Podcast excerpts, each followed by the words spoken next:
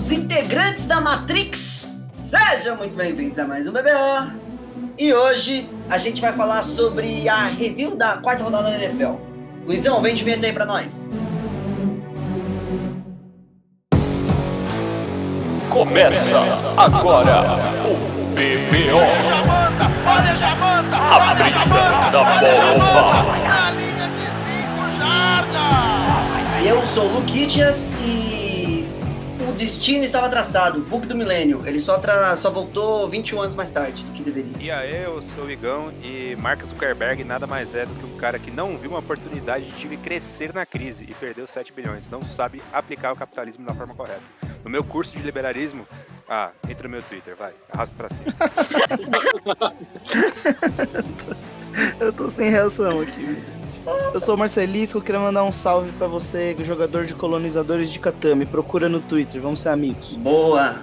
Marcelisco, eu acho que a gente já falou sobre esse jogo em algum momento da vida, mas é aquele negócio tem vários hexágonos, não é? Aquele negócio tem vários hexágonos e não é a Marvel.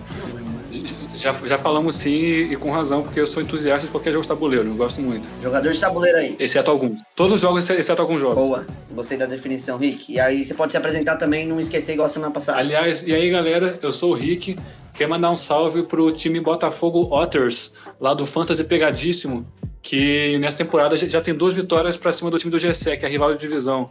E o GC é o mal, Ixi. então para, para- para- parabéns pra essa Chupa galera aí. Zezé! Chupa Zezé que ouve nosso podcast quando a gente manda pra ele ouvir, senão ele não. Por desavisados, Botafogo Waters é o time do Ricardo. Exatamente. O time do Ricardo que perdeu pro time do Igor. É isso? Não. Não, não, ganhei. Perdi na final ano passado. Mas co- Tá quando 3x1 importa, esse ano, Rick? eu tô, eu tô, eu tô 3-1 e quando, toda vez que importa, eu, eu derroto o GC e o, e o time do Igor, que é na temporada regular, mas nos playoffs, aí fica diferente. Você tá muito Peyton Manning pro meu gosto. É um, é um leão de, de temporada regular e um gatinho de playoff. Essa é a minha vida. Eu também, eu, eu vou pra 3-1, porque eu peguei duas vezes o João. Não o nosso João, o outro João. João Cruzeirense. Enfim, né? Salve, Lu. Salve, João. Um beijo. Você, torcedor de Chicago Bears sofredor e do Cruzeiro mais sofredor ainda, né? Rodada 4 da NFL. A gente tem aqui uma semana interessante, uma semana interessante que me fudeu nas apostas. A gente vai poder falar sobre isso também, porque teve resultados inesperados. E acho que a gente vai começar de quinta-feira, que não foi um resultado inesperado, mas foi um jogo de um. desenrolou de uma maneira inesperada, né? Ô Marcelisco, traz aí pra gente o 24 a 21 dos Bengals em cima dos Jaguars. A gente esperava tão pouco desse jogo e acabou saindo um dos jogos de. Acho. É, é isso. Primeiro, uma grande surpresa, né? Ser um jogo que, pro- que propôs tanto entretenimento, né? Um jogo equilibrado, decidido no último lance, 24-21 para o Cincinnati Bengals, time da casa. É um jogo bem simples, né? Eu sempre penso que jogos com pontuações na casa do 7, com no máximo um field goal, é, são jogos com mais fáceis de entender até o que aconteceu, mas acho que nem é o caso. O Jacksonville Jaguars começou, começou o jogo detonando, se aproveitando principalmente da ausência do Jesse Bates na secundária do, do Cincinnati Bengals e a defesa do time da casa sem resposta nenhuma, é, tanto para Trevor Lawrence fazendo uma, uma partida bem comportada, se não excepcional, mas dentro do, dentro do razoável, é, que continua a crescer a quantidade de toques do running back de Jacksonville na bola. E ele é um bom jogador. E com um esquema de jogo é, se conservador, mas pelo menos consciente, sabendo usar as principais peças, é, Trevor Lawrence, James Robinson e esse ataque de Jacksonville abriram 14 a 0 no jogo e poderiam ter aberto 21 a 0 se não fosse, ao chegar na linha de uma jarda no fim do segundo quarto, tentar uma conversão e não conseguir. Foi pro intervalo 14 a 0 e no vestiário o Zach Taylor, treinador, combalido treinador do- dos Tigres de Bengala, foi, foi essencial. Ele soube fazer todos os ajustes que o, Uber- o Urban Meyer do outro lado não soube fazer.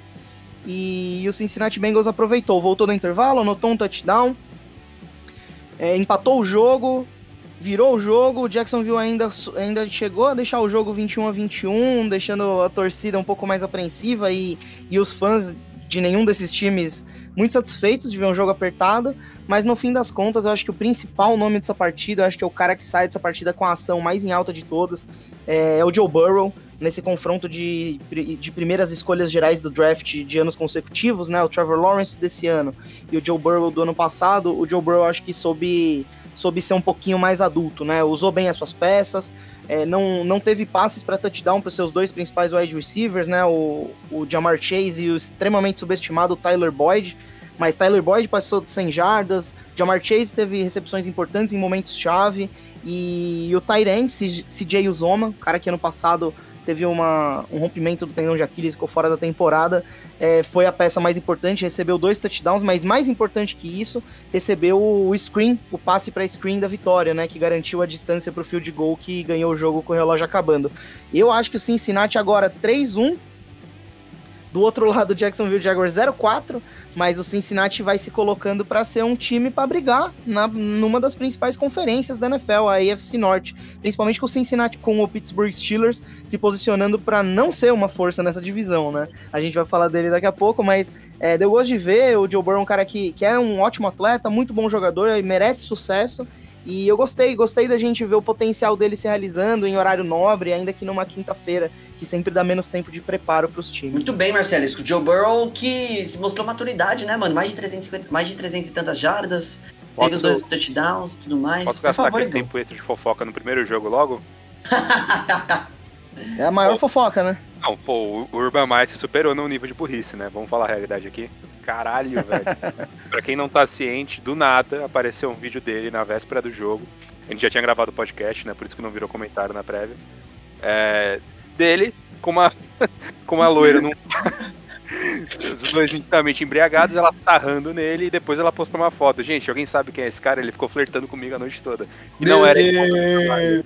E não era a esposa do Brameyer, tá ligado? tem um, você sabe que tem uma postagem dessa mesma garota mil vezes melhor, né? Que é ela falando assim, tem um vídeo dele colocando o dedo na bunda dela, por fora da calça, e ela falando, olha esse cara, tem um vídeo de um cara me botando o dedo na bunda, e é o Urban Meyer, né? Pediu desculpa por ser uma distração. É importante é, observar que o Urban Meyer, religioso, vô de família, casado e extremamente moralista. Cidadão de bem, defensor da família e dos, e dos direitos, é, dos valores cristãos, né? Nada, e... nada, nada do que a gente não esperava. Simplesmente né? descreve esse episódio de pecado e prevaricação como distração. Uma distração. É, e a verdade é uma só, nunca se esqueça: nenhum homem de bem passa pelos portões perolados do céu. E assim, é uma distração pro Jacksonville Jaguars. Acho que ele nem falou muito, tipo, da, da família, alguma coisa assim. Ele falou uma distração pra equipe de Jacksonville. É, ele falou, que, falou que foi uma coisa idiota, foi uma decisão estúpida, não devia ter ido.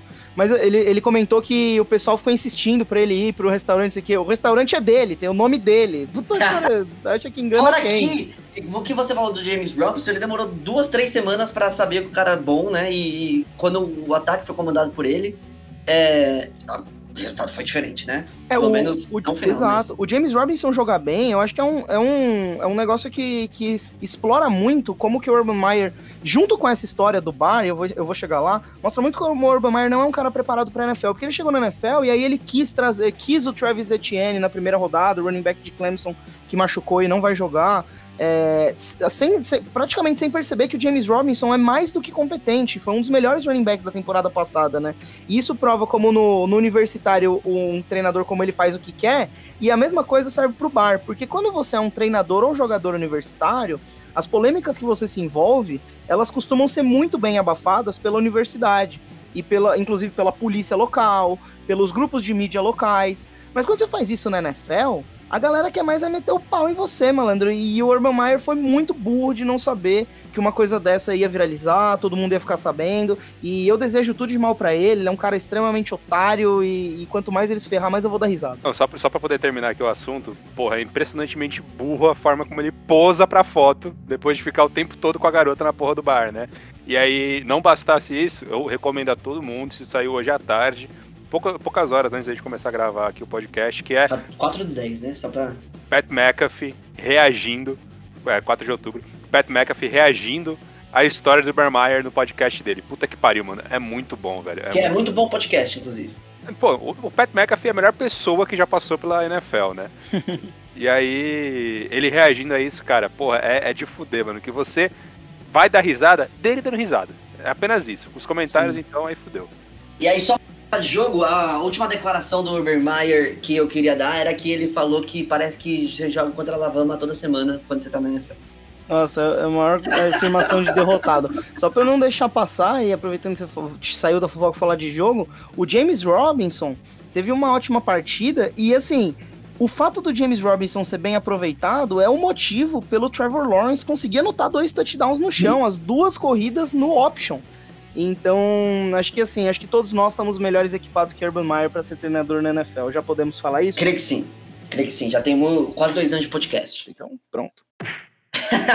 Seguindo então, a gente vai de Titans e Jets, o jogo que fudeu minhas apostas, Marcelinho, que você não tava aqui no pré-jogo, no pré-podcast, mas eu tava falando de como eu apostei nos Bengals, como eu apostei nos Chiefs, como eu apostei no, nos Packers, como eu apostei nos Bucks. E somando tudo isso, tinha lá um deles que era uma das mais certas ali, os Titans ganhando dos Jets, mesmo sem os dois wide receivers principais que a gente tava falando, né? Mesmo sem Jim Brown e mesmo sem Julio Jones, mas que tinha Derrick Henry, que é, Derrick Henry Futebol Clube, e que a gente esperava que, que sim, mantivesse ali a soberania em cima do fraquíssimo Jets, né?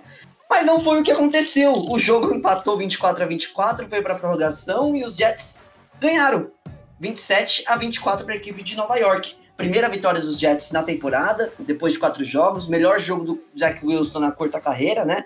Nessas, nesses quatro jogos, foi a primeira vez que ele passou para mais de 280 jardas. Foi a primeira vez que ele teve um aproveitamento bom em passes longos. Foi a primeira vez que ele conectou com seus receivers principais no mesmo jogo de uma maneira efetiva, né? O Corey Davis e, e o Crowder. E. Porra. Crowder voltando, né? Ele não tinha jogado ainda. Isso, isso, exatamente. Que é um a gente sempre, sempre fala de, do Crowder como slot receiver e tudo mais. Eu sei que hoje em dia tá hypada a posição de slot receiver, mas é um, sempre foi um, um ótimo, um excelente, um excelente não, um ótimo slot receiver na NFL, né? E... Excelente, sim, excelente, pode falar. Excelente, pode falar, não tem, sem medo.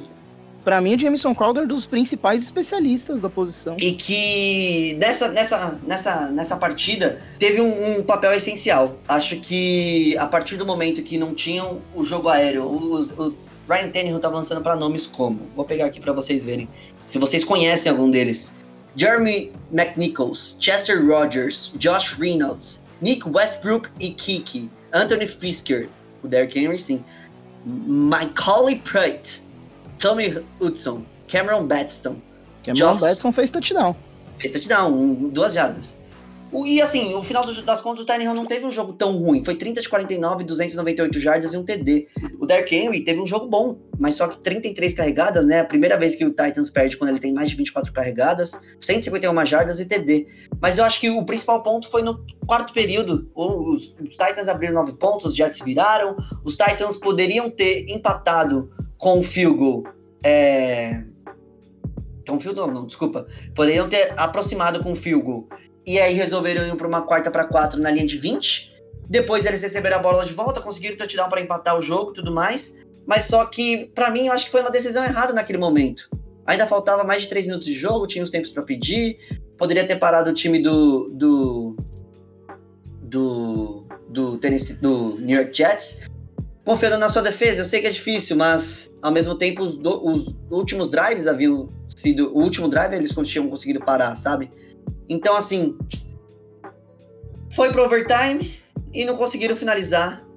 Jets ganhou, primeira vitória do time de Nova York. A gente vai falar da segunda vitória do time de Nova York, mas é isso. Não tem muito mais o que falar sobre essa partida. Tennessee 2 e 2 e acho que a divisão agora diferente do que eu falei semana passada, ainda tá, tá viva pros Colts, que tá só uma partida atrás, né? Apesar, uma e meia, né? Uma e meia. Uma e meia. Nossa, roda, rodada dos sonhos dos Colts. Aliás, a gente pode falar bastante dos Colts depois, que foi lindo de ver o, o Titans perder um jogo desse, mas eu, eu comentei no Twitter, eu queria apontar, eu acho importante, é, diz muito sobre como a gente olha para um elenco ruim como o, do, o dos Jets e um elenco que eu acredito bom, principalmente o ataque dos Titans, pensar, ah, o Titans vai ganhar. Faz muita diferença tirar caras como Julio Jones e AJ Brown. Não é que você vai tirar e as coisas simplesmente vão acontecer. Você vê o efeito, né? Você passa de ser um time líder de, de divisão pra um time que perde pro New York Jets. Sim, sim.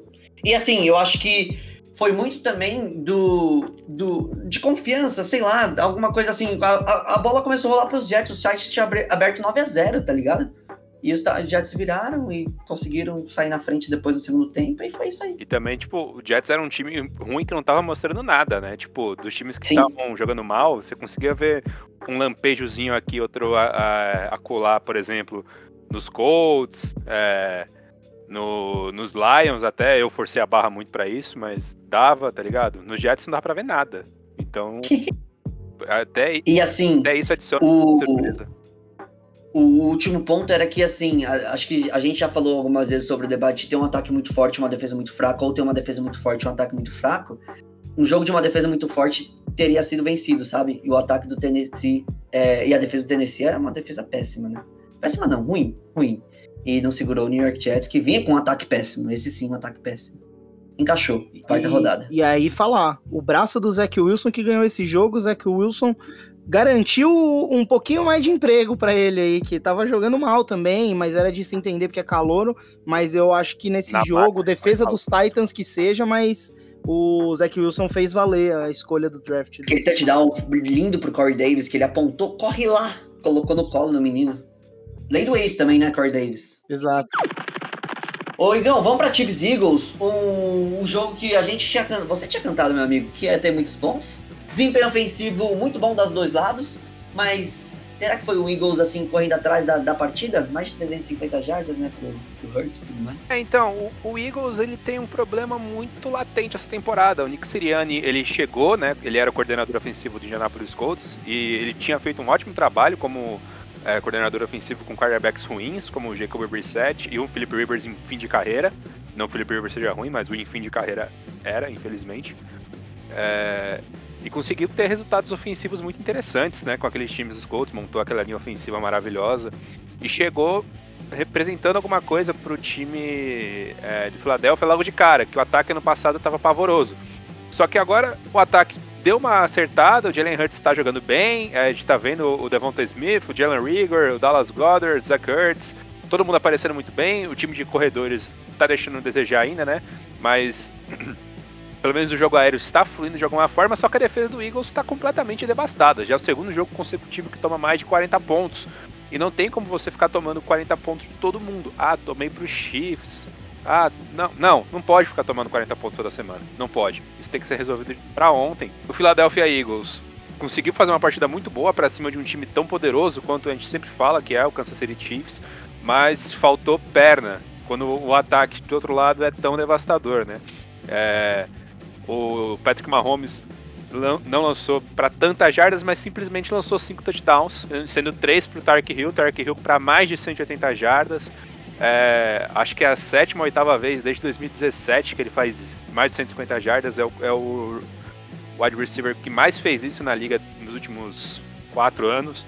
Clyde Edwards, Clyde Edwards Hiller expôs completamente uma defesa que não sabe parar a corrida e conseguiu mais uma semana para mais de para mais de 100 jardas. Dora Williams também correu bem, até anotou touchdown. É, o playbook do Chiefs foi todo aberto, assim, aquelas jogadas de vai e volta, de repente quem tá correndo é o wide receiver, é o Michael Hardman. Isso tudo voltou a aparecer. E nos momentos mais pontuais conseguiram encostar a defesa do Eagles numa parada ali, num, num field goal. É, Jake teve que chutar bastante. E acabou que não foi suficiente para conseguir bater de frente com o Chiefs, que pontuou praticamente toda hora, tirando uma interceptação, né? Toda a posse de bola, o Chiefs pontuou, tirando a interceptação. Então faltou perna mesmo para Philadelphia Eagles conseguir acompanhar. Eu falei o resultado, Igão, eu acho que eu não falei, né? 42 a 30.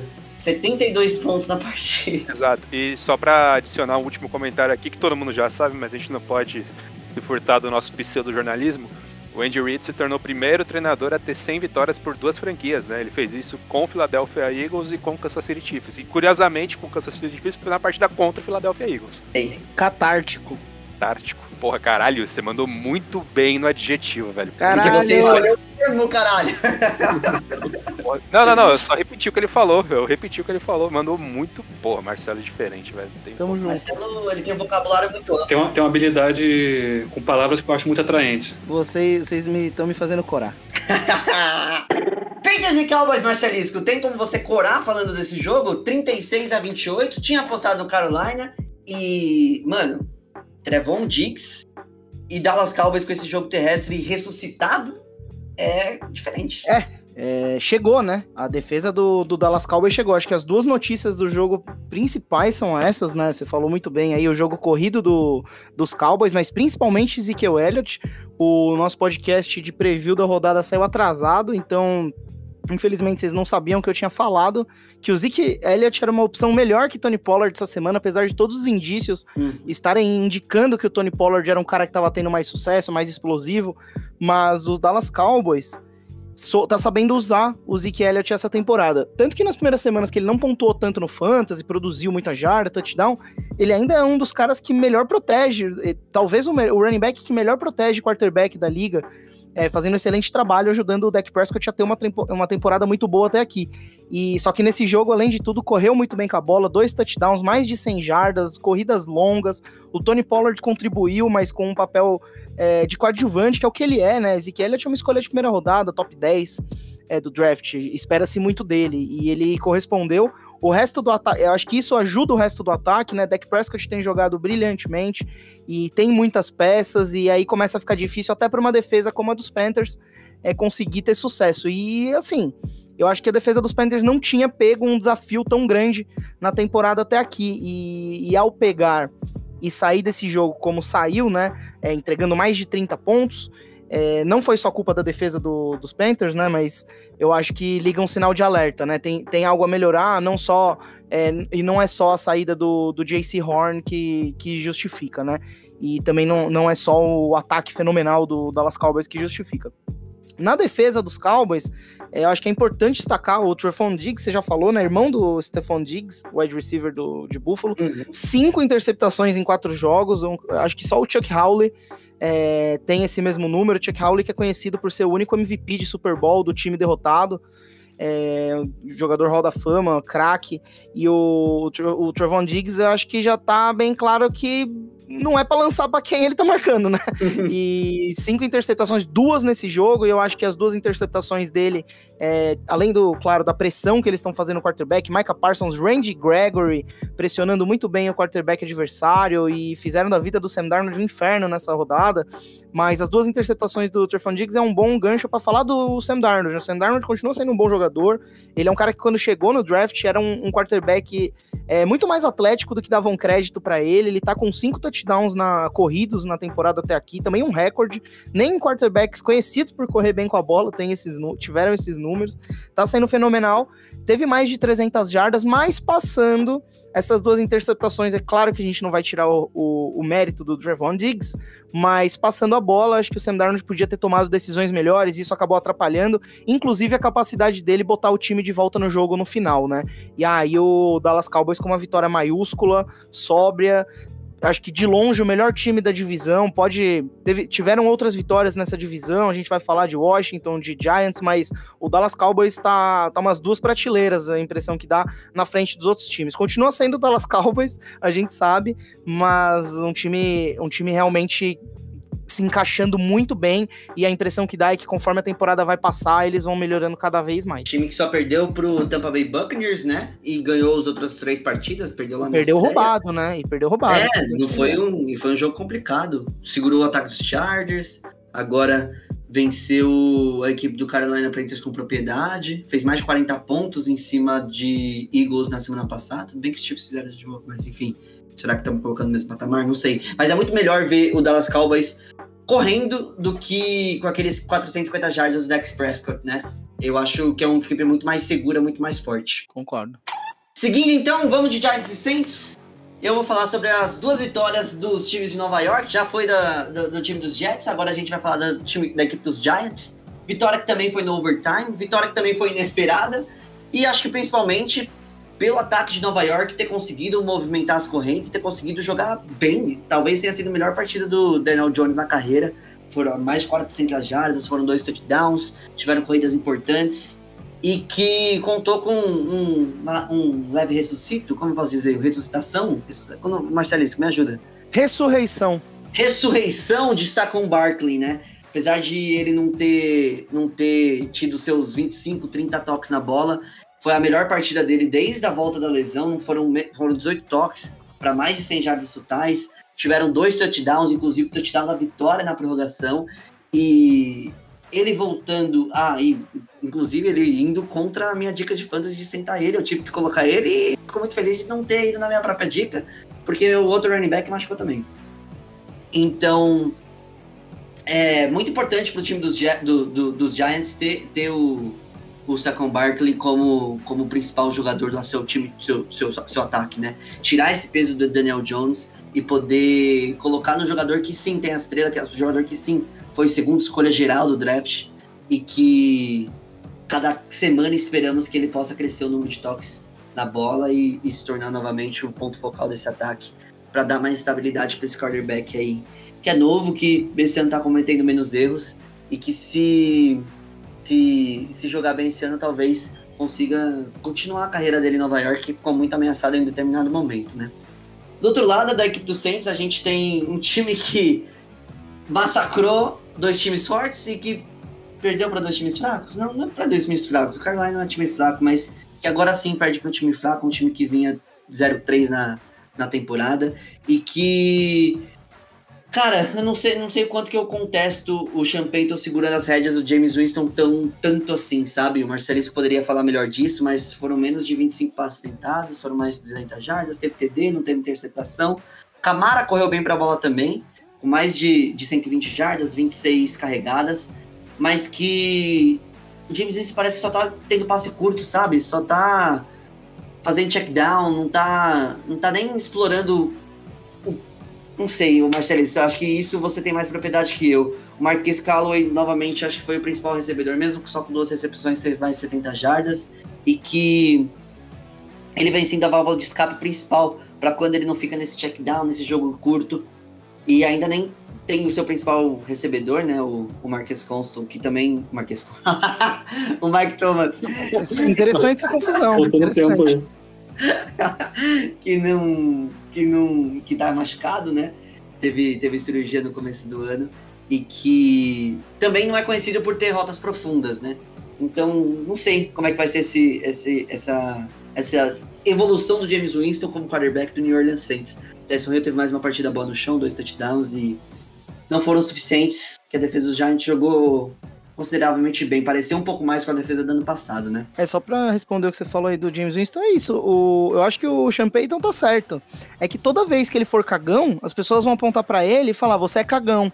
Aí, enquanto ele estiver sendo cagão segurando James Winston, os caras falam, ó, oh, como ele é cagão segurando James Winston.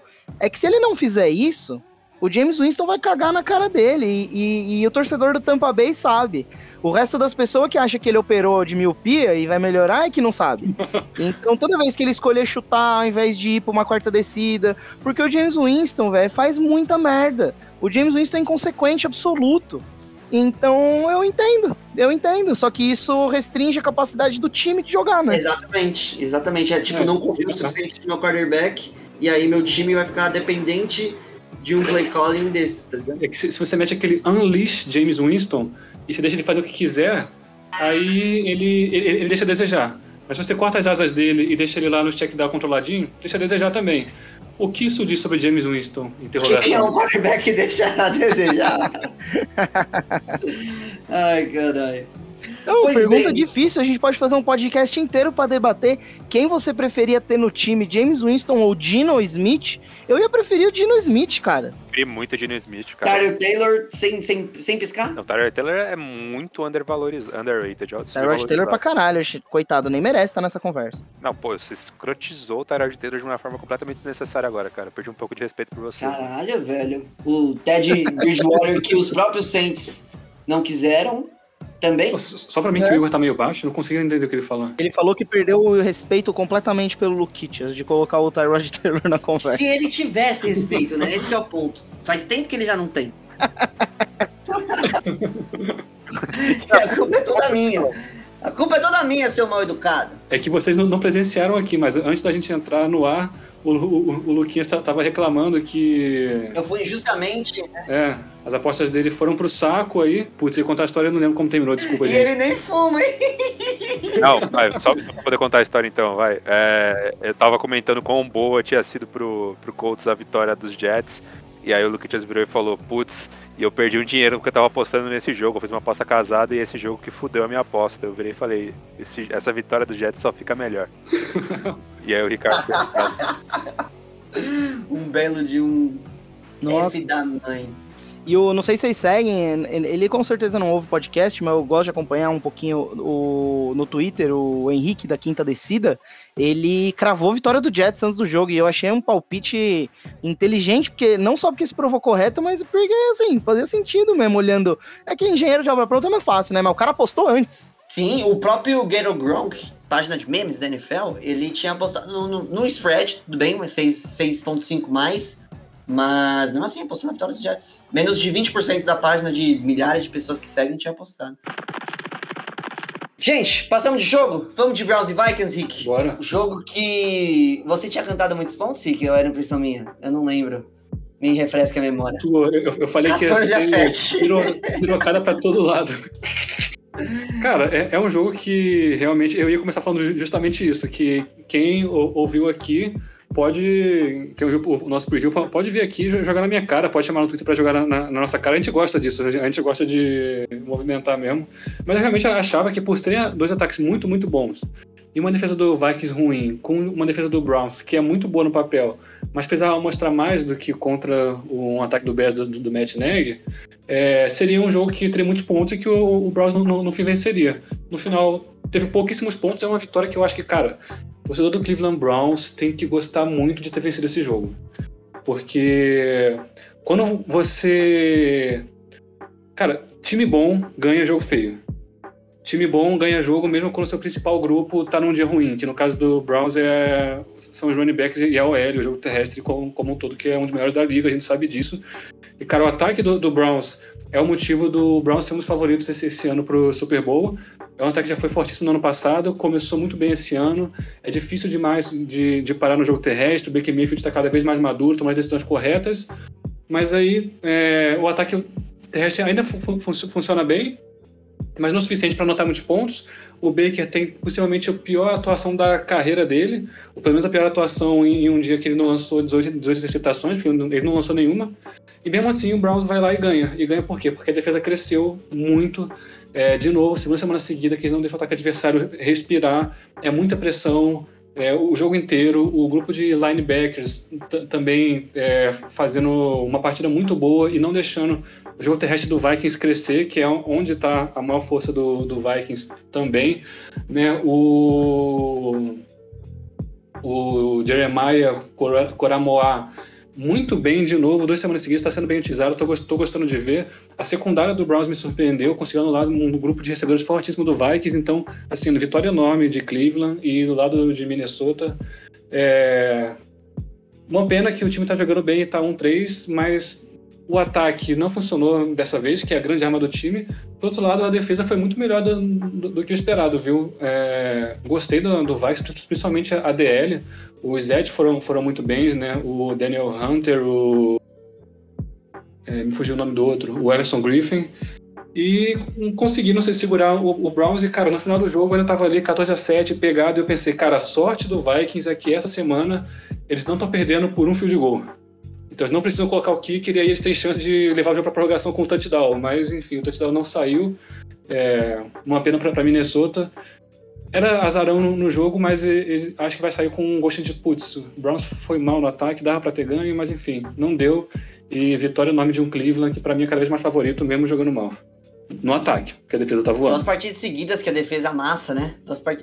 Desde os Chiefs que ela não joga mal. Não, não joga mal por causa dos Chiefs, mas enfim. É, eles não foram bem contra o Texas, que era meio inesperado, mas contra o Bears e contra os Vikings eles destruíram muito para colocar entre as melhores da, da liga se, se, se mantivesse dessa forma, tranquilamente. Que nem você falou no preview, o Jadavion Clown cresce a, a sombra do Mayor Garrett. Duas primeiras escolhas de primeiras escolhas gerais do draft, né? Uhum.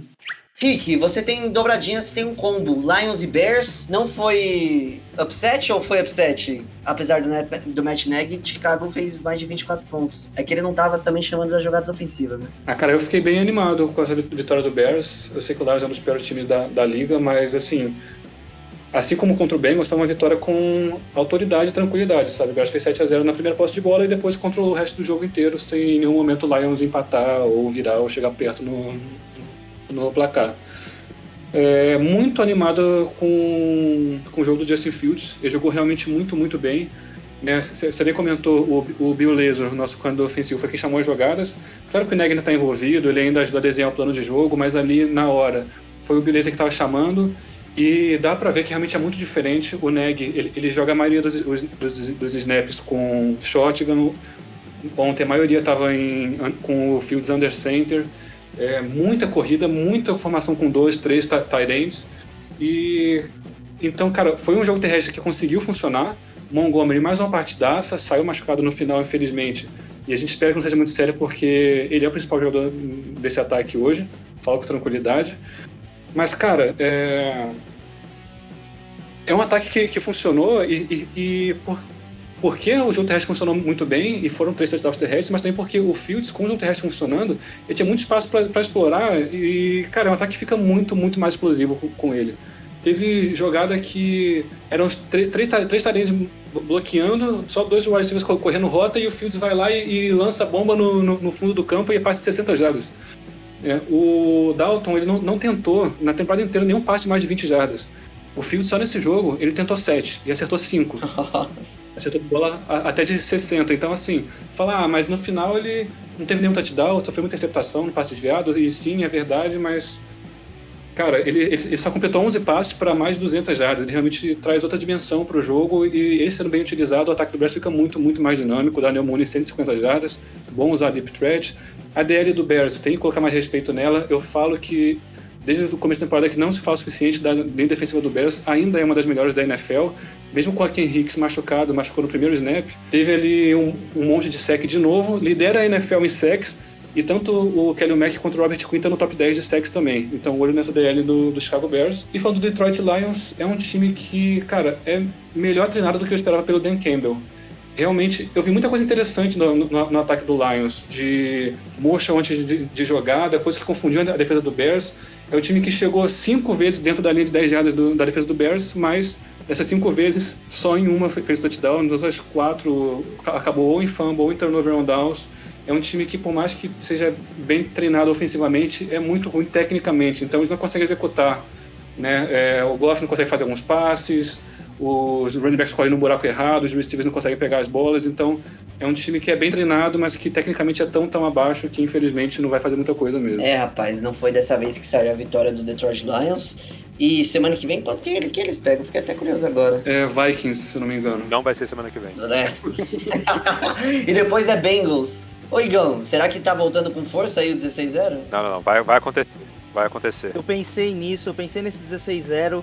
E você olha o calendário do, do Lions. Tá complicado, mano. Eles não são favorito em nenhum jogo, mas nem de perto. Mas nem de perto. No máximo o Chicago Bears se o Matt Nagy ainda for treinador.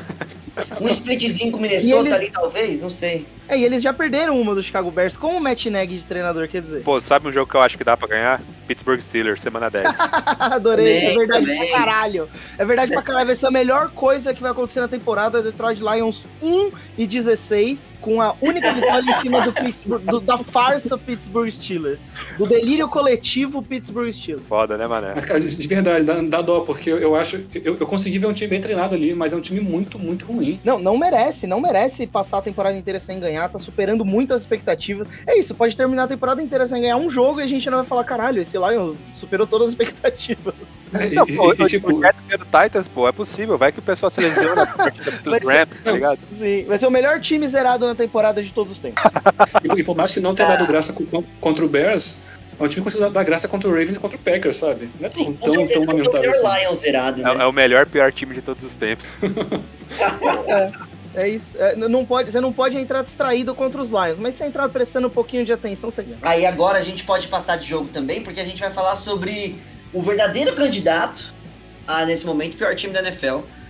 Sem, sem o, o, o, o Tyler Taylor de quarterback, com o David Mills tadinho, passando mal, e que tem que, que torcer meus braços, como é que fala? Torcer meu ombro, Ah, o É, braço. dar, a- dar o braço a torcer pro Torcer Marcelisco. meu braço, torcer meu braço é meio violento. Calma. Mas se der o braço a torcer, é torcer o próprio braço. Não, enfim. Que falou que os Bills ganhariam de 40 pontos.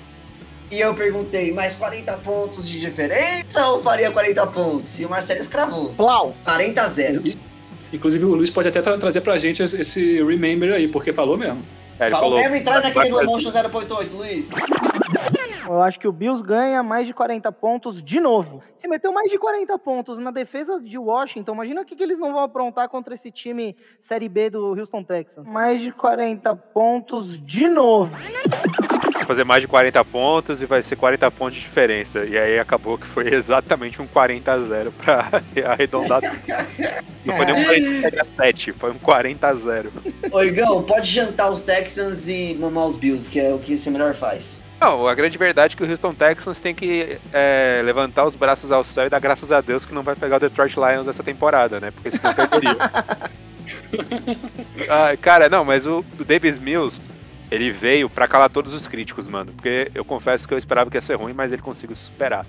É, pô, velho, dá uma agonia, dá uma agonia ver ele jogando, tá ligado? Ele é muito perdidinho, pescoçudo, cara. Ele é pescoçudo pra porra, mano. Nossa, velho, não, não sei. Me dá, me dá uma agonia. É, ele teve 87 jardas, tentou 21 passes, completou 11 e lançou 4 interceptações, nenhum touchdown. É, até porque foi zero, né? É, e viu até mesmo Mitchell Trubisky. Mitchell Trubisky correr pra touchdown. Você ouviu isso, Ricardo? O Ricardo até se mutou, não quer nem falar sobre. Enfim, pô, um dos maiores shutdowns da história da franquia de Buffalo. É o segundo maior na, na realidade, né? O maior foi um 42 a 0 contra os Browns nos anos 90, em 1990. É, um verdadeiro massacre. O Josh Allen ainda inventou de lançar uma interceptação no começo do jogo só pra fuder o meu fantasy. Mas depois foi lá, lançou os touchdowns que ele precisava lançar, dois, né? É, lançou suas 250 jardas, fez um jogo muito seguro e também, pô, o, o Houston Texans foi, foi uma defesa completamente arame liso, né? Só cercava, não machucava ninguém. Então deu todo o espaço do mundo para o Buffalo poder trabalhar e os caras não tiraram pé, foram cruéis mesmo. Se tivesse tido mais oportunidade, lançava. É, botou depois o, o Trubisky para jogar e tudo mais, né?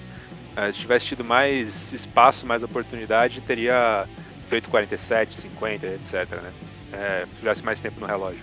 Enfim, deu até dó, viu? Mas como eu não ligo pro Texans, vai pra cima Bills. Inclusive, eu vi um vídeo desse jogo, é, da torcida do Buffalo na beira do campo, onde os caras estavam jogando as garotas, as, as namoradas deles, pra quebrar as mesas, tá ligado? Pô, aí, aí transcendeu completamente. Tipo, o maluco pegava a noiva, levantava pra cima do ombro e tacava ela em cima da, da mesa. Porra, Casamento saudável.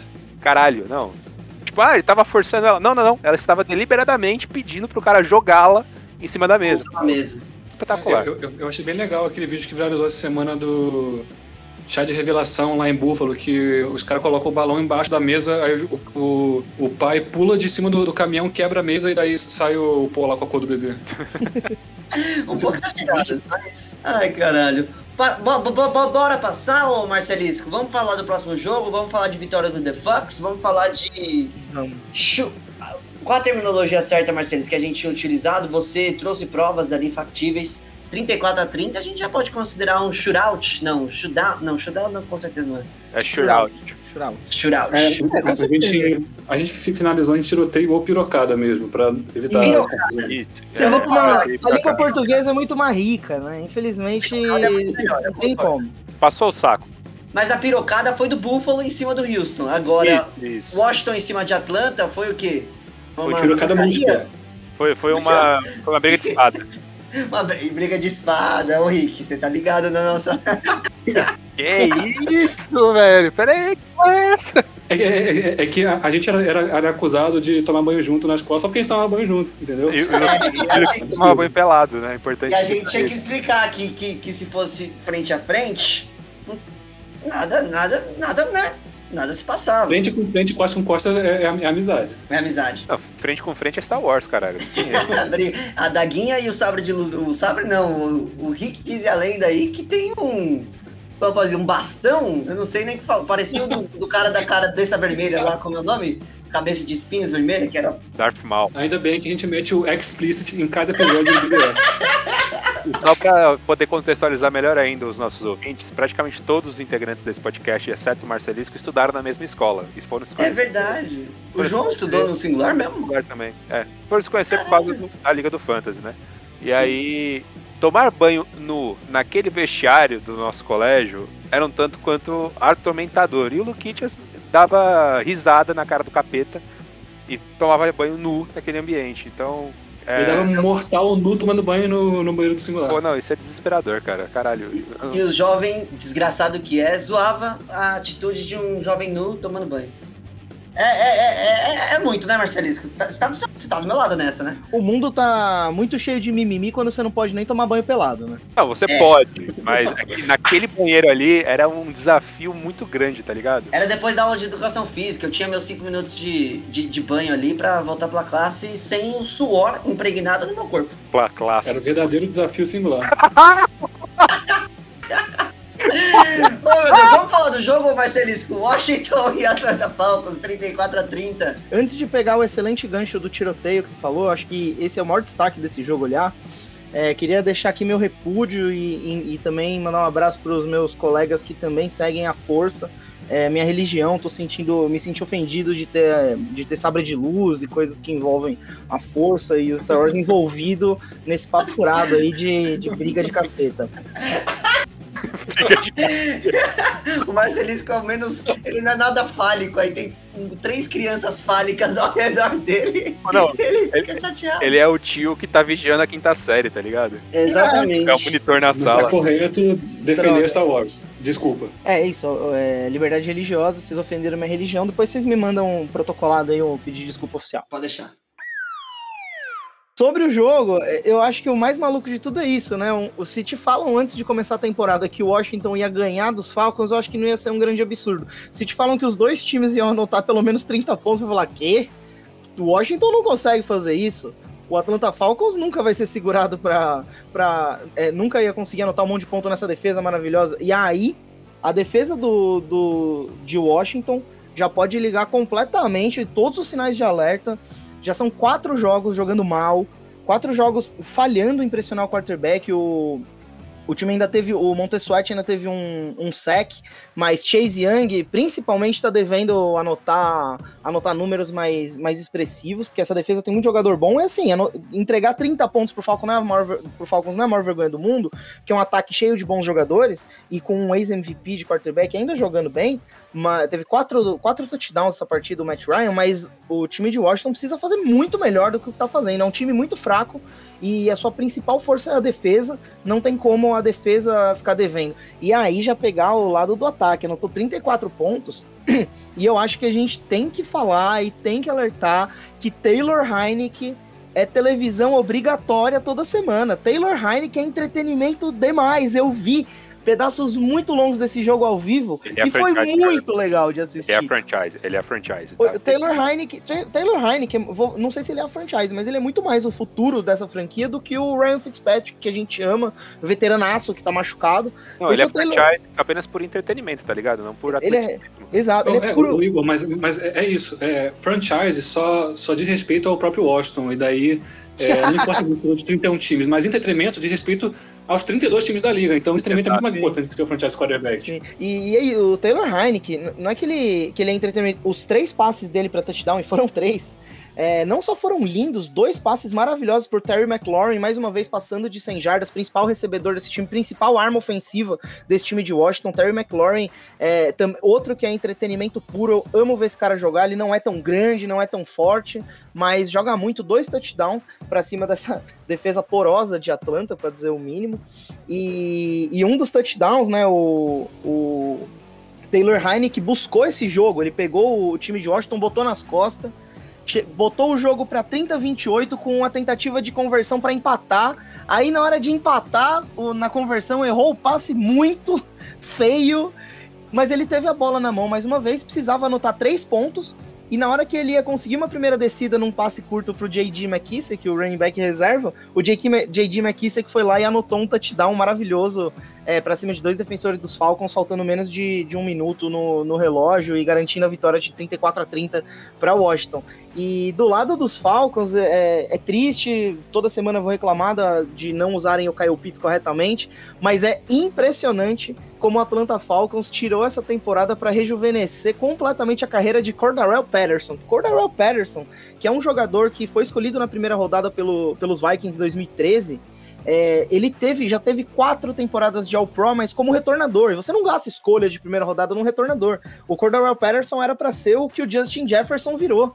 Esperava-se muito dele, um cara muito bom. E ele teve três touchdowns, e vou te falar, Julio Jones nunca teve três touchdowns recebidos numa partida, é, como o Cordero Patterson teve, jogando muito, três touchdowns, um diferente do outro, mostrando que ele é um cara que sabe, que, que sabe produzir como recebedor de todos os jeitos, continua sendo um bom retornador foi o principal running back dos Falcons na partida. É um negócio meio assustador o que está acontecendo com o Cordero Patterson no, nos Falcons, mas se isso for a única, a única nota positiva dos Falcons na temporada, eu vou achar lindo, que continue assim. É engraçado, porque o Cordero Patterson não é o futuro da franquia, o Kyle Pitts que é, Calvin Ridley que é, mas Cordero Patterson tem uma temporada bizarramente brilhante até. Ô, Rick, você sentou ele ou você colocou para jogar seguindo nossa dica de fantasy? É óbvio que eu sentei ele e não fez tanta falta assim. Os running backs titulares fizeram 15 e 20, mas ele eu ganhei o jogo, mas ele fez 35.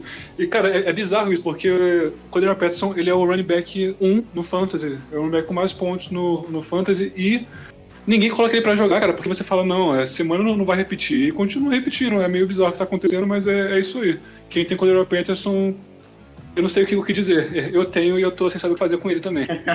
sem palavras. Sem palavras. Igão, partindo para o próximo jogo, partindo. A gente pode considerar um upset? Ou Igão, Colts vencendo os Dolphins em Dolphins 27 a 17? Dolphins, em Dolphins, na grande cidade de Dolphins, né? Lá na Flórida. Oh, nossa, mas eu, você viu que rimou, né? Você nem, você nem valorizou minha rima. Você nunca valorizou a parte boa da, da introdução que eu faço. Tá bom, não. Perdoa a minha ausência de poetia. É... Bom, eu não considero um upset, não, porque eu até virei e falei que era um must win pros Colts essa partida, né? E você votou nos Colts, né? E eu votei. Votou não, como nome? Não, mas, tipo, era, era derradeiro. Ou os Colts ganhavam esse jogo, ou podia dar adeus pra temporada e ainda conseguiram contar com a sorte do, tech, do Titans perder pro Jets, né? Então isso aqui dá uma sobrevida pro Colts. Agora sim, as coisas boas que foram vistas nessa partida precisam se reproduzir nas próximas semanas. O Colts foi um time que conseguiu proteger muito bem o seu miolo da linha ofensiva nesse, nessa partida. Tudo bem que a, o front seven dos Dolphins não é assim uma Brastemp, né? Não é essa Coca-Cola toda, mas ainda assim o Colts estava sofrendo para qualquer manco que fosse correr em direção do Carson Wentz. Então conseguir proteger o miolo foi importante.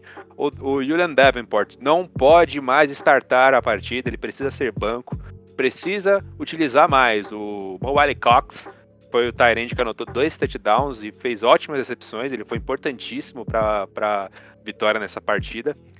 E tem que também oxigenar mais a DL dos Colts, né?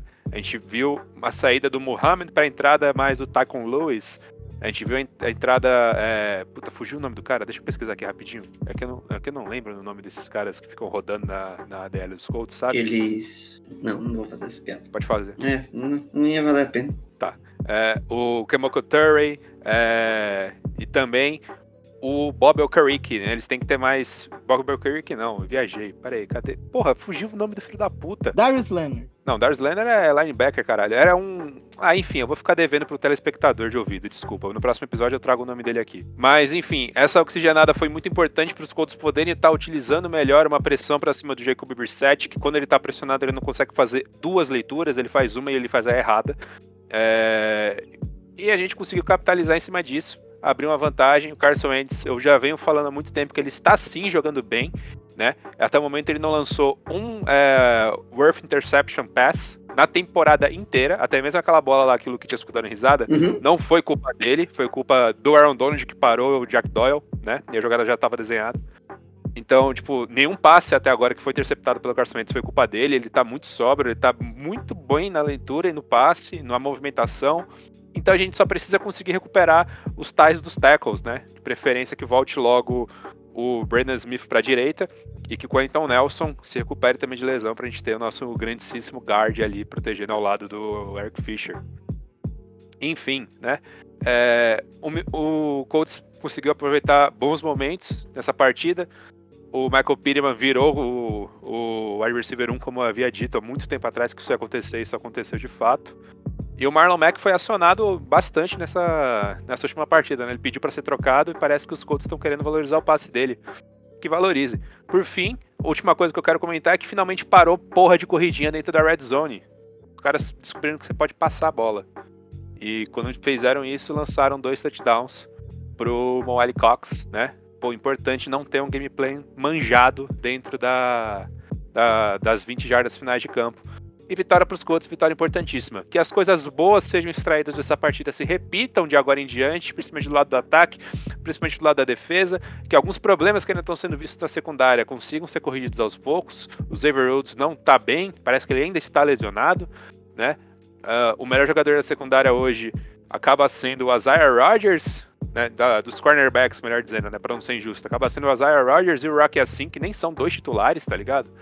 É, então as coisas precisam ainda de correções pontuais, mas eu acredito que deu uma engrenada. Essa vitória vai dar uma moral, a gente consegue agora decolar e vamos ver o que, que vai se produzir nas próximas semanas para Indianápolis aí, principalmente essas lesões pararem e cessarem. Lesões sempre fudendo a vida dos jogadores, primeiramente, né? Que é quem é lesionado que se fode primeiro, e depois os seus times, e depois os jogadores de fantasy, que é sempre muito complicado.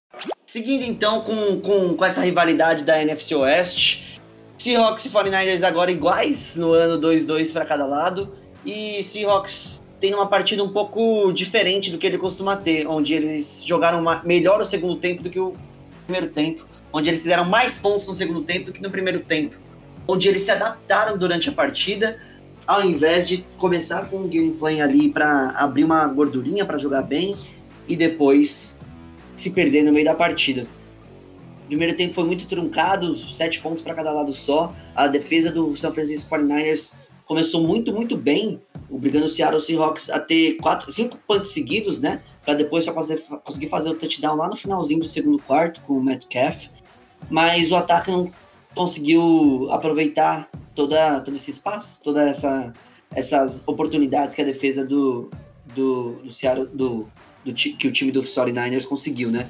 Foi, teve um touchdown logo no comecinho, mas aí depois interceptação, perdeu um field goal, então deu uma posição de campo razoável ali pro time do Seahawks, que acabou não aproveitando, mas que foi um primeiro tempo muito mais defensivo para os dois lados no final das contas do que do que o segundo tempo, que aí sim tiveram, não vou falar uma explosão, mas teve um jogo mais, mais visualmente interessante para os apreciadores de ataque.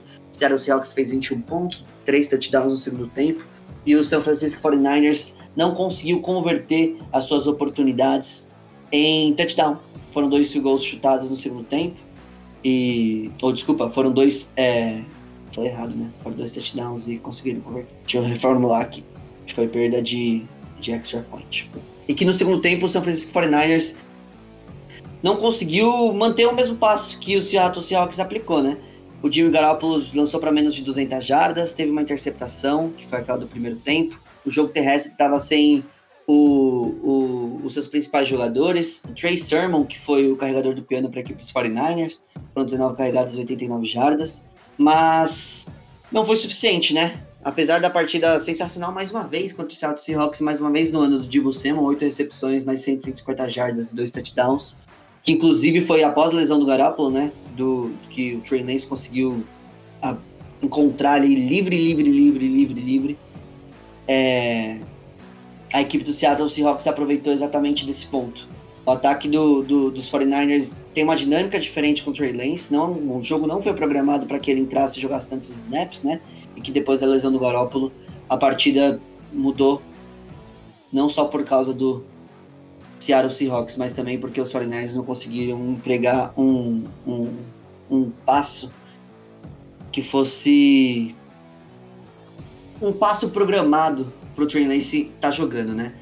No final das contas, o Russell Wilson teve mais uma partida muito boa, mais uma partida clean, a gente pode dizer, sem interceptações, não foram tantas jardas, mas só que conseguiu mover as correntes quando importava e que conseguiu mais ali de 20, 7 pontos, 28 pontos no total para a equipe do Seattle Seahawks. É fã, alguma coisa mais a adicionar essa partida? Eu não achei que foi um jogo tão interessante assim, mas que foi uma partida disputada da mesma forma. Acho que o Trey Lance entrar. É, eu só, eu só vou acrescentar. Só vou acrescentar aqui que o Russell Wilson tem pegado bons times, boas defesas. Ele tem nove touchdowns e nenhuma interceptação na temporada até aqui. Russell Wilson, jogador de Roda Fama, jogando em alto nível, ápice da carreira. 100%, mais 100% é foda, né? Mais de 100 de rating em todas as partidas que jogou.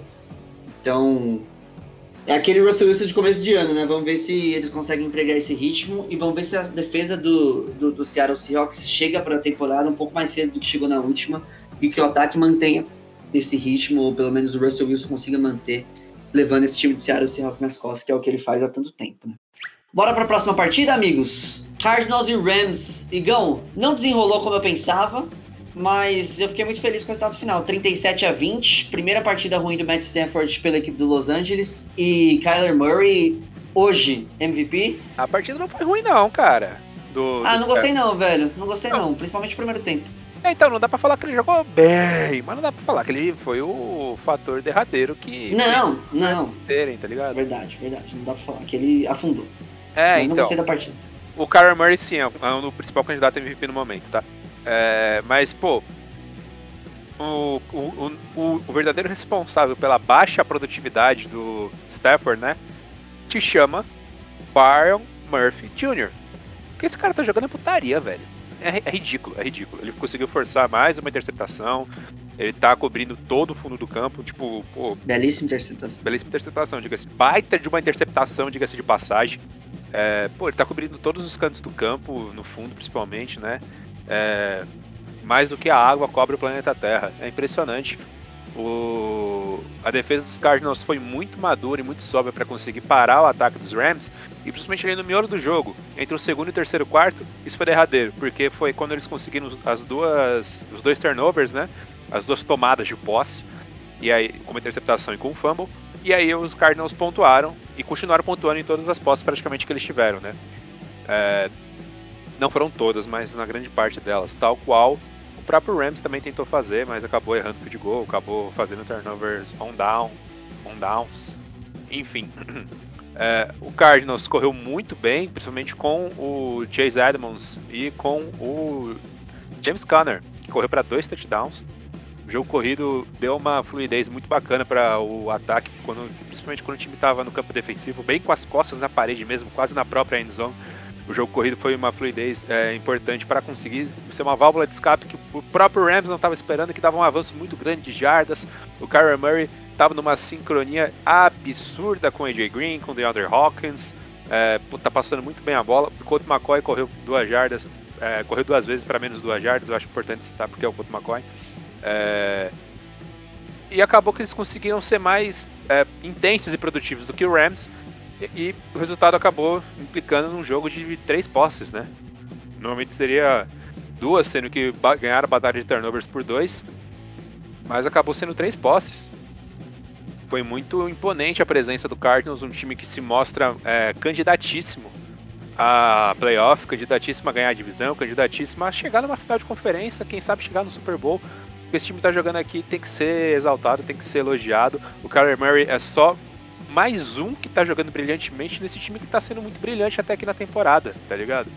Então, é, montaram um elenco fortíssimo, é, conseguiram trazer peças pontuais com o draft e com a, a pré- a pré-temporada, né, a off-season. E, pô, velho, só tem só tem a crescer. Isso que é foda. Parece que ainda não chegou no, no auge, tá ligado? Parece que eles ainda não atingiram o ápice. Parece que, tipo, se você der mais um ou dois meses, eles vão estar jogando um futebol melhor ainda. Então, cara, é, é assustador o que o Cardinals está fazendo no momento e pensar no que eles podem ainda fazer. Chega, tipo, até estranhar, pô, como é que a gente não tava olhando com eles, é, para eles no radar na pré-temporada com tanto, tanto afinco, tá ligado? Com tanta atenção. Enfim, vamos seguir aqui e, pô, vitória maiúscula, sabe? De time grande. Time grande ganha assim, batendo pau na cara dos Rams. e, mano, pior que assim, é...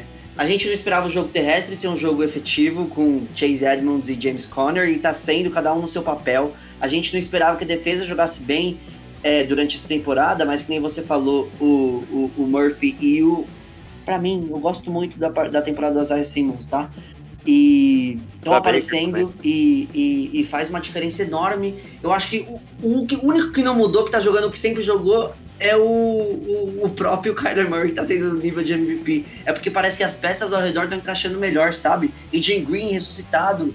As coisas estão melhores, as coisas estão fluindo de uma maneira que nunca fluiu. Mais de 30 pontos, mais de 400 jardas nos quatro jogos da temporada. DeAndre Hopkins também jogando muito.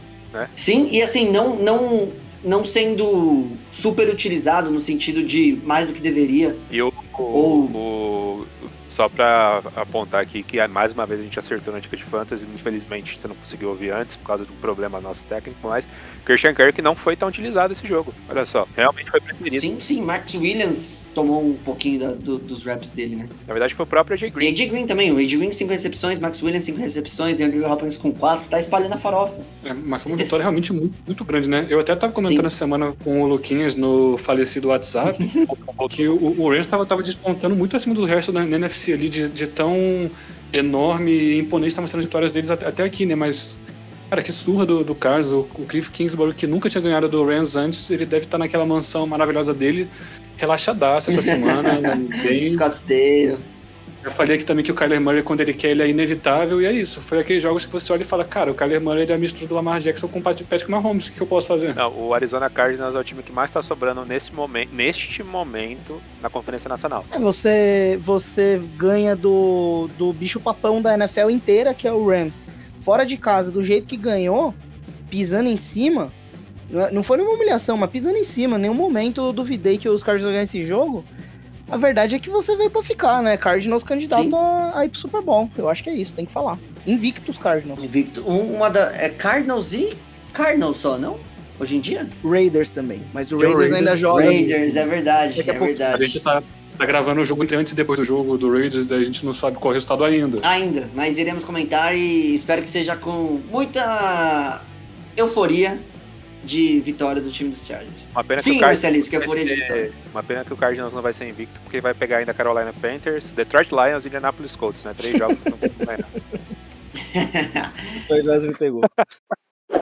Bora lá então, vamos passar de partida. Vamos para Steelers e Packers, é isso mesmo? É isso mesmo, sim. É isso mesmo, só queria ter certeza que eu fui certo. Steelers e Packers 27 a 17. Steelers e Packers que teve sorriso e troca de olhares entre Aaron Rodgers e Mike Tomlin, o que foi bastante interessante de ver, né? Não sei se vocês checaram essa essa essa esse take do jogo que não é do futebol em si, mas que num momento que teve rumores, bem fracos, mas rumores sobre Aaron Rodgers em determinado momento da carreira jogar ali no Pittsburgh Steelers, já que tá, tava com aquela forçada de barra para cima dos Packers para decidir o próprio futuro.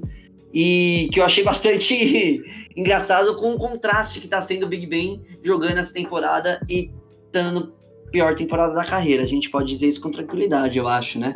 Big Ben Hall of Famer, Big Ben um dos maiores quarterbacks é, da sua geração, Big Ben de dois Super Bowls, mas Big Ben que tá jogando. Parece que a mobilidade que ele já era bastante limitada agora não existe mais. A, a proteção do passe que eles costumam a ter num ataque seguro já não tem mais. O jogo terrestre que dava suporte a ele já não tem mais. E nos determinados momentos, nesses últimos 10 anos aí, que ele não tinha quase nada disso, ele ainda produzia muito bem. Mas agora, esse ano, parece que tá sendo aquele declínio do, do Peyton Manning, lembra? No ano que ele acabou ganhando o Super Bowl, bem, mas que acho que não vai acontecer com os Steelers esse ano, né? Foram 26 passos certos para 40 tentados, menos de 250 jardas, um TD e uma interceptação. E o ataque dos Steelers não conseguiu movimentar a bola tão bem. Teve sim um touchdown num passe longo, logo no começo do jogo, no primeiro drive, para 45 jardas com o Deontay Johnson. Mas foi praticamente isso de interessante que aconteceu para o ataque dos Steelers. Defesa, voltou o TJ Watt, voltou a pressionar o quarterback, voltou a ter dois sacks, no caso três, né, totais, mais dois do TJ Watt. Então acho que a gente tem uma, uma leve dependência aí, principalmente quando não tá completa. De ter o seu. É que depender do melhor jogador não é, não é tão justo falar, né? Mas só que o TJ Watt jogando é uma defesa totalmente diferente. Conseguiu sim pressionar legal o, o Aaron Rodgers, mas não foi suficiente para parar totalmente o ataque de Green Bay, que é um ataque muito forte, como a gente sabe. Aaron Rodgers com mais uma partida fina, 20 de 36 para mais de 240 jardas, 2 TD, sem interceptação. E que, o, assim como o Marcelisco já cantou a bola uma vez, o AJ Dillon, running back capaz, running back excelente de Green Bay, mesmo que seja reserva, para mais de 80 jardas, foi o principal jogador terrestre da partida. Coxudo. Coxudo. É, massa, né? Massa. Parece uma geladeirinha. Um, um, free, um, um cônsul. Oh, desculpa pela propaganda, Marcelesco. E um Randall Cobb vintage, né? Cinco recepções, dois touchdowns, 69 jardas, jogando bem pelo slot. E fazendo aquela parceria, quem sabe, fazendo remember que eles queriam tanto, né? A partida interessante para o ataque de Green Bay. Também porque conseguiu mais eh, levantadas, mantendo as seis recepções para mais 60 jardas, uma partida sólida também. E que a defesa do Green Bay tá surpreendendo positivamente. Não sei se foi mais o ataque do Pittsburgh nessa, nessa partida em específico, né? Mas que teve uma partida sólida, como a gente não não, não tô acostumado para a carreira toda do Aaron Rodgers e que nesses últimos anos ele vem tendo. E agora só falta finalizar, né? Algo mais dessa partida que vocês gostariam de, de endossar, meus amigos? Endossar aplica para essa, essa, esse momento? Eu acho que o Pittsburgh Steelers acabou. É, pode começar a procurar vaga na CFL e os Estados Unidos pensar em criar a 32 franquia para substituir esse time tão tradicional que infelizmente acabou. Endossar é um verbo que diz que a gente tá concordando plenamente com tudo que você falou, viu, Luquidius? Você quis dizer acrescentar. acrescentar? É, é porque vocês podem ver que meu vocabulário não é muito rico, né? Ah, se fosse inglês, você entenderia qual é o termo certo. Maybe. Tá vendo? Morri! Então vamos passar de partida. Agora que o Marcelisco decretou a falência múltipla do, do Pittsburgh Steelers, a gente vai pra Rangers e Broncos. O Marcelisco oh. decretou a falência de um, de um time que não tem uma temporada negativa faz uns 15 anos. Não, mas a gente tem que suar quando tem oportunidade. Esse momento. Opinião fácil você pede pro Paulo Antunes, malandro. Caralho! Aqui é só tá polêmica. Jeito. Gostei, cara, gostei. Cara, foi uma das franquias mais vitoriosas da história da NFL, tá ligado? Adorei. Continua. O Igor é um odiador oficial do Pittsburgh Steelers também nesse podcast. Eu não, pô, não, não, jamais. Você odeia tudo que é possível odiar, Igão. Não, não, eu odeio você. Então, é possível odiar eu, ué. Josh Allen, por exemplo, que não é possível, você não odeia. Pô, não, mas, mas o resto você odeia. Eu odeio o Josh Allen é maluco, né? Tá de sacanagem. Igão, Igão não, o Marcelisco, o, nem Marcelisco, o Ricardo. Ravens e Broncos, por favor, vamos falar dessa partida que Marcelisco decretou semana passada que se perdesse era assim a régua moral e 23 a 7 para a equipe de Baltimore com uma corridinha para quebrar a recorde de partidas seguidas com mais de 100 jardas no chão e deixou o Vic Fangio bastante puto. A 7, tá? Antes que o cara fique querendo dizer que é regra moral. A 7. Pode seguir. Então pode falar aí, mas depois eu tenho uma opinião rápida pra dar sobre a regra moral, que nem vai ser polêmica, Igor vai concordar. Não, beleza. Falo do, do jogo então. Foi uma vitória até certo ponto tra tranquila de, de Baltimore, né? Até que o ataque do Broncos não conseguiu fazer nada. E uma vitória que, na, na real, eu acho que, cara, dá, dá muita muita moral, muita confiança para o do Baltimore Ravens, porque é um time que é corrido por correr a bola, melhor da NFL correndo a bola, corre pra caralho a bola, 800 jogos seguidos correndo a bola para mais de 100 jardas, e daí perde todos os running backs do, do elenco inteiro, e daí começa a perder um jogador atrás de outro na linha ofensiva, né? O Ronnie Stanley tá machucado, o Villanova que tá no lugar dele também, também machucou. E o Lamar Jackson vai lá e ganha o jogo com, com o braço dele e ainda depois dá, umas corridas só, só pra zoar ainda. É realmente um, um jogo em que o Baltimore teve que saiu um pouco do que é o normal do gameplay deles. O jogo terrestre não funcionou com os running backs, funcionou só com o Lamar, mais uma vez ali. Não tanto quanto de costume, mas funcionou o suficiente. Mas o Lamar, mesmo eh, tendo que distribuir a bola com o braço dele, a gente sabe que ele é capaz sim de ganhar jogo com o braço, ele mostrou isso várias vezes e ele mostrou isso mais uma vez contra um bom uma boa defesa do Denver Broncos. Então, assim, é um jogo que dá moral para Baltimore pela vitória, pela forma como foi conquistada a, a, a vitória ali. Enquanto do lado do Denver Broncos, é, deixa uma preocupação na, na, parte ofensiva. Com o Ted Bridgewater, pela primeira vez na temporada, ele estava jogando mal mesmo, estava meio perdido. Estava enfrentando uma defesa melhor do que tinha enfrentado antes, né, defesa do Baltimore Ravens.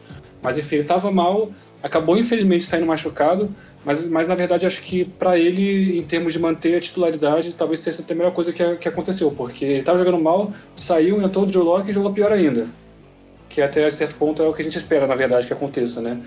Ataque do Broncos foi desastroso, mas isso me deixa muito um pouco atrás da orelha, da orelha, porque começou bem o jogo, tava correndo muito bem a bola. Cara, o Broncos terminou a partida com 6 jardas e meia por carregada.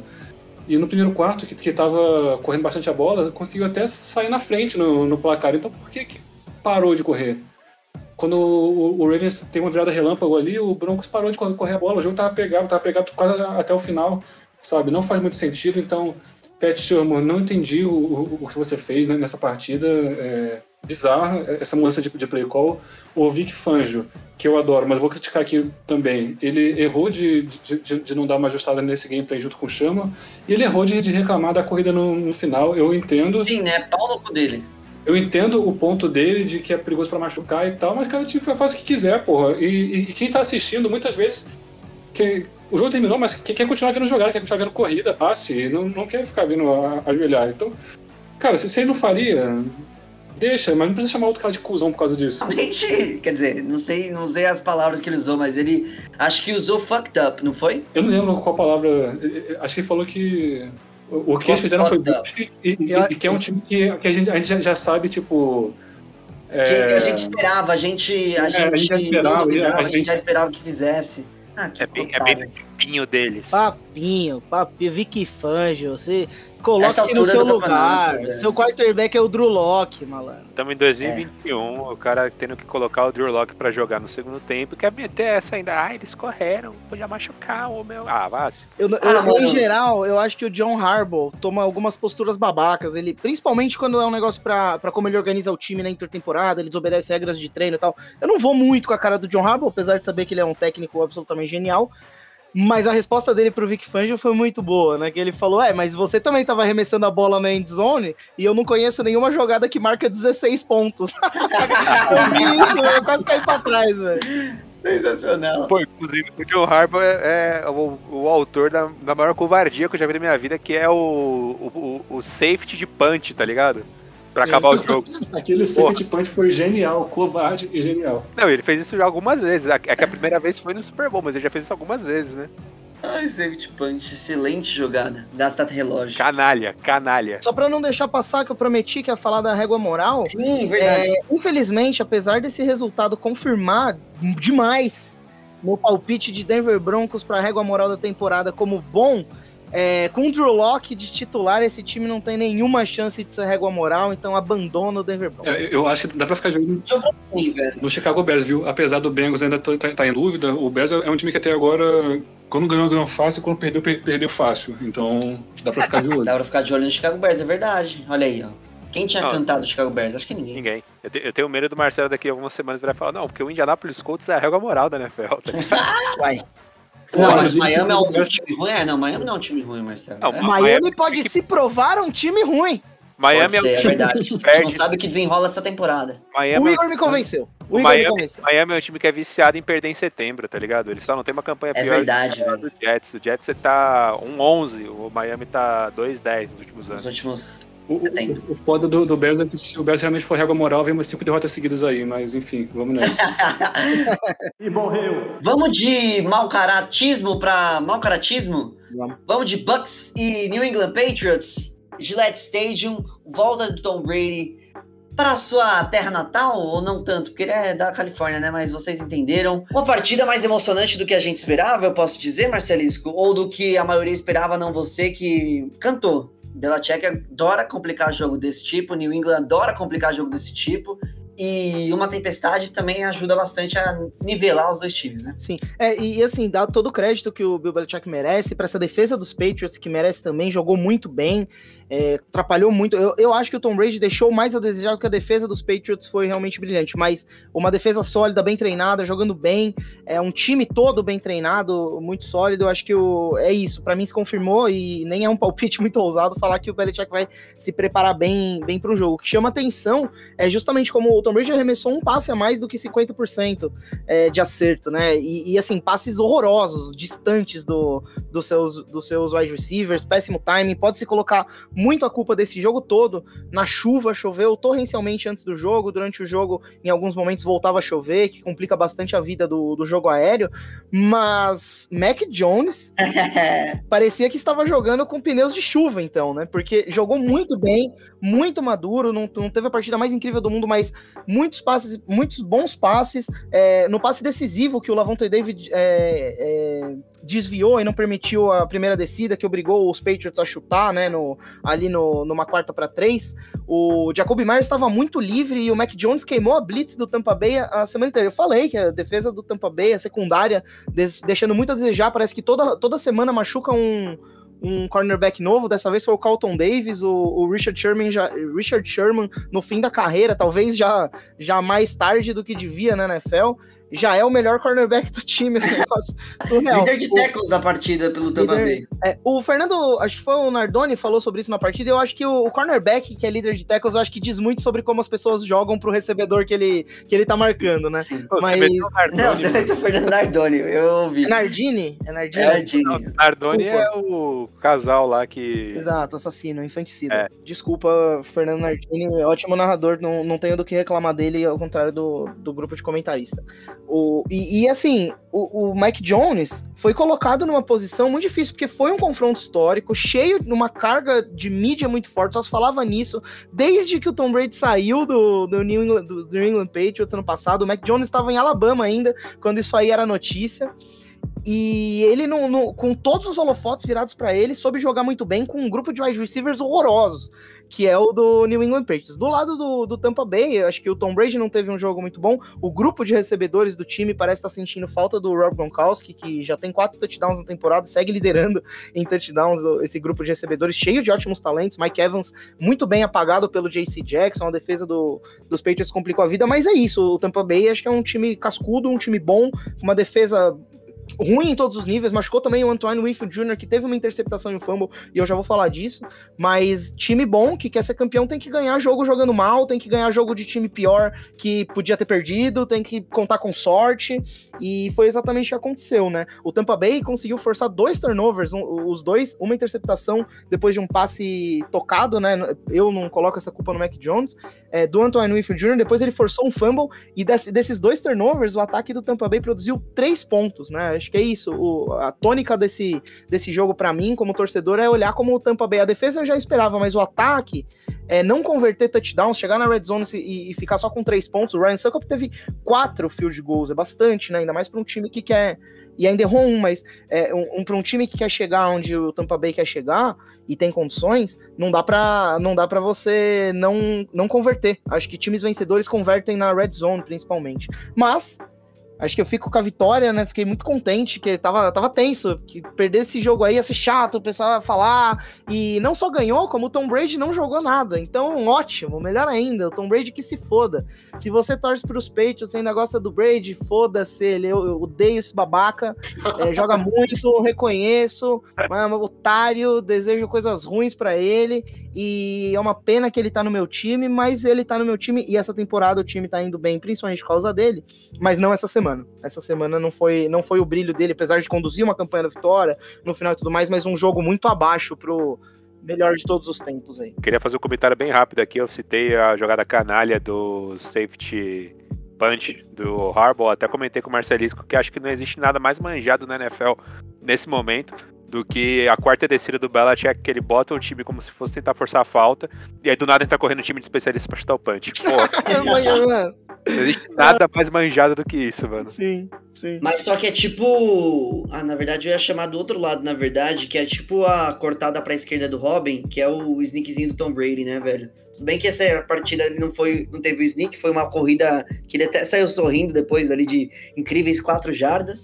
É. Mas que é da mesmo estilinho aí que você falou. Manjadíssimo, mas é que essa ninguém pega. Do Belichick é, então, acho que ninguém cai mais. É isso que eu ia falar. O Sneak às vezes pode funcionar, tá ligado? Se ele coloca a cabeça. Sempre funciona, né? Não, se ele coloca a cabeça no buraco certo, o cara não consegue marcar, fudeu, tá ligado? Eita, Agora, hum, nossa, que frase, né? Agora, porra, esse bagulho do chute do. O, o, o, time do, que entra pra fazer o punch do nada, aí fica o time parado lá olhando e não entra o décimo segundo jogador, tá ligado?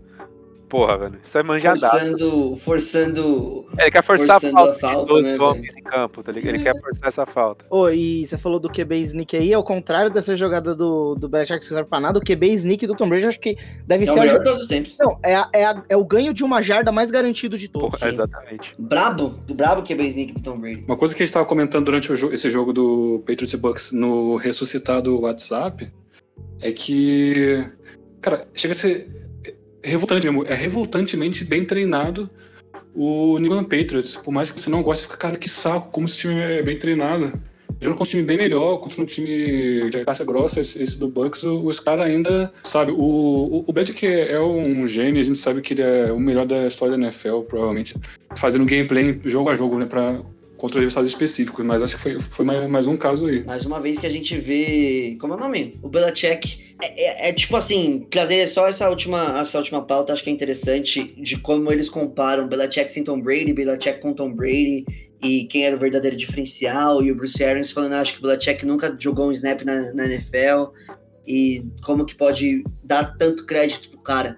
Mas a diferença que, que é você montar um time e você sair de um time e ir para um time pronto é injusto. E ainda mais que o time anterior, quando não tava com Tom Brady, perdia porque era montado em volta do Tom Brady e qualquer jogador que não fosse Tom Brady era complicado de é, colocar o mesmo esquema tático. Mesmo que tenha sido muito, tenha tido muito sucesso com até Matt Castle na temporada que Tom Brady se machucou lá no 2008, né?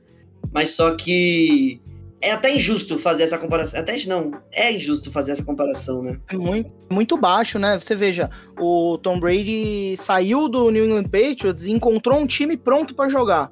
Enquanto que é muito difícil você colocar um Tom Brady novo pra jogar no lugar dele, né? E, e, diz, e eu acho que essa conversa, essa- esse debate, né? Estabelecendo máximas de é, o Belichick não é nada sem o Brady e tal. Ele já tinha ganhado Super Bowl sem o Tom Brady, tá? Ele foi um, um exímio coordenador defensivo, muito inteligente, um cara brilhante na defesa. E, e eu acho que o sucesso dos dois está estritamente relacionado e tentar colocar um acima do outro, eu acho, eu, na minha visão, é, é bem preguiçoso mesmo. Principalmente porque quem montou os excelentes times que estavam em volta do Tom Brady foi o Belichick. Ele é o general manager desse time há muito tempo, né? E o, o- o Brady teve essa oportunidade. Ele olhou para a NFL, viu os times que estavam disponíveis para ele escolher, quis o 49ers, o 49ers não quis ele, e aí ele foi para um dos próximos melhores, que era o, o Tampa Bay Buccaneers do James Winston, só que com Tom Brady no lugar do James Winston. É muito injusto você pegar e falar que o Belichick é, tá provado alguma coisa com um confronto de uma noite onde o Tom Brady, assim, ele foi ok. É, virar e falar, é, tá vendo? Era, o era ele que fazia o Belichick. Não era ninguém que fazia ninguém. A gente nunca vai saber quem fez quem, porque os dois se fizeram juntos. Uma simbiose ali, né, velho? O Tom Brady ele Com quis certeza. times, né, mano? Isso é importante citar, né? Ele quis, é, em dado momento, o New Orleans Saints, ele quis também o Indianapolis Colts, ele avaliou vários times, mas o que ele pediu pra ir mesmo, tipo, que ele correu atrás foi o 49ers eles não quiseram. Isso eu acho anormal, mano. E tá ofendido até hoje que os caras não quiseram ele, né? Porra, ah, não. ele ia voltar pra casa, né, mano? É tipo, Cara, o 49ers passou o Aaron Rodgers e passou o Tom Brady. Não, isso, isso não faz o menor sentido na minha cabeça, tá ligado? Pô, se o Tom Brady tivesse vindo pra Indianápolis, caralho, eu ia estar igual a Marcelisco, xingando ele toda semana, mas toda semana comemorando a vitória. Não consegue, né? Monday Night Football Raiders e Chargers. A gente vai falar dessa partida que. Monday Night muito triste esse, inclusive, sem os irmãos Manning comentando, né? Se eu gostasse deles, eu ia ficar chateado também. Pô, não, você tá de brincadeira, é muito bom, cara, porra. Eu não, eu não vi, ainda não vi nenhum deles. Eu vi o, o Eli tirando sarro da cabeça do Peyton Manning, essas coisas, mas Pô, é, muita preguiça. essa que é a graça, velho. Pô, essa semana passada eu tava lá em Manning imitando o treino do O Dak Prescott. Dak Prescott, falando, the hips don't lie, the hips don't lie, jogando quadril pro lado. Pô, sensacional, velho. Foi interessante, foi interessante. Teve um LeBron James numa dessas transmissões, LeBron o Peyton Manning falando que ia lançar com 75 touchdowns pra ele. É. E a gente tem um convidado especial que é, na verdade, não é convidado, é integrante, Johnny Mika. Não participou do, do, do episódio como um todo, mas tá aqui pra falar um pouquinho de Raiders e Chargers, 28 a 14. E Johnny, primeiro tempo onde os Raiders foram completamente anulados no ataque e os Chargers conseguiram enfiar os 21 pontos. Que era o que eu queria semana passada. E que realmente matou o jogo praticamente, apesar da, do ressurgimento ali no terceiro quarto dos Raiders, né? Com certeza, né? O sonho eu acho que de qualquer um, né? Começar um jogo, sair pro intervalo, é, ganhando do outro time de 21 a 0. É, Raiders com um first down só no primeiro tempo. É, três trienauts seguidos no- nas três primeiras campanhas. É, foi um começo muito ruim de Las Vegas. É, Josh Jacobs aparentemente não tá 100% ainda. Teve um jogo é, bem apagado, na minha opinião. É, o ataque do Raiders sofreu muito, é, principalmente com a, com a linha é, defensiva do Chargers, né? O Nick Bosa jantou o Alex Leatherwood o jogo inteiro. Com farofa. com farofa o jogo inteiro. É, apareceu, aparição também é, da, da linha é, do interior, né? Da linha defensiva, né, Lukic? É, jogaram muito bem. a linha como um todo jogaram bem, mano. jogou muito bem. É, Vários nomes não, não, não grandes, né, velho? Nomes que a gente não esperava que apareceram. Exato, exato. É muito jogador, é muito jogador de rotação. É, aparecendo. É, a secundária também incrível no, é, no primeiro quarto e no segundo quarto, né? Darren James teve uma interceptação também no final do jogo aí que, que Uhum. colocou a última colher de, de colher é a última última pá de terra no caixão do Raiders, né, pra enterrar. E assim, cara, é, o Raiders tá 3-1, eu não tô é, é, totalmente puto com essa derrota, assim, lógico, é bem difícil perder um jogo é, contra um rival de divisão, né, ainda mais agora que a, que a AFC West vai ficar 3-1, mas é, todo mundo da AFC West tá 3-1, né, se eu não me engano agora, Só o né? Chiefs é 2-2. É, o Chiefs tá 2-2, é verdade. É, mas enfim, deu uma bolada a mais aí na, na FC West. O Raiders vem de uma, de uma sequência de jogos difíceis, mas assim, todo jogo é, passou dificuldades. Todo jogo começou mal, principalmente contra o Ravens é, é, e contra o Dolphins agora, né? Começou atrás, né? 14 14-0 contra o Dolphins e, se não me engano, 14-0 contra o Ravens também. E agora 21-0 contra o Chargers. Não vai ser sempre que o Derek Carr vai tirar um coelho da cartola, um passo de 50 jardas por Ruggs, a gente vai conseguir virar os jogos. Não vai ser sempre que o Daniel Carson vai chutar todas as bolas. Então, assim, o game plan, né, o playbook do Raiders, ele tem que estar ajustado desde o primeiro snap até o último. O Raiders, ele só começa a jogar o time, é, é, principalmente o ataque, né, falando do lado, do, do lado ofensivo. O lado defensivo hoje não fez uma partida ruim, é, considerando que temos Justin Herbert do outro lado é, e e, é, no jogo aéreo falando, né? No jogo corrido eu achei que a partida foi muito ruim. O Eckler Uhum. passeou no campo. É, o rookie de vocês, esqueci o nome dele, Roundtree, Roundtree, é. Larry Roundtree, the third. Passeou em campo também. O Chargers não tinha um jogo corrido tão bom e esse jogo des- é, desfilou. É, não, não, não tirando o mérito, obviamente, mas não é um dos melhores, né? É, estatisticamente falando. Então, assim, é, é, o Raiders tem, tem várias coisas que, que, que melhorar aí, principalmente na, na linha ofensiva, que tem que dar mais espaço, mais tempo pro Derek Carr conseguir lançar, é, tem que dar mais tempo para as jogadas desenvolverem, é, principalmente o lado direito está sofrendo demais, demais, demais com o Alex Leatherwood. O André James também tá perdendo muito, muito, muitas coberturas aí no, no, no, no interior da linha, então é bem complicado. É, e aí, Luquides, o que, você achou do seu lado aí do Chargers? Ah, mano, eu achei que foi a partida que eu queria que acontecesse na semana passada. Não, não, não dá chances de, de tomar uma virada depois de estar ganhando de uma maneira tão tranquila, sabe? A partir do momento que os Chargers abriram o 14 a 0 e os Raiders continuaram sem conseguir produzir nada no campo de ataque, e aí os Chargers deram, acho que foram duas posses de bolas que, que não resultaram em muita coisa, e aí sim conseguiram 21 a 0 para terminar o primeiro tempo. É, eu fiquei mais tranquilo, sabe? Eu acho que a defesa ela tá mais forte que o ataque. E isso é meio assustador porque a gente tem o Herbert, a gente tem o Eckler que fez uma partidaça. Acho que foi o melhor jogador ofensivo em campo. Com certeza, né? Mais de É, 150 jardas. Mais de né? 100 jardas. Isso, totais, mais de 100 no chão, mais de é, 20 recebendo, sendo que uma delas foi touchdown. E o Herbert e o Staley com sangue, é, gelo na- nas veias, né, velho? Sangue gelado, para irem para duas quartas descidas, uma delas no Duas campo de defesa, né?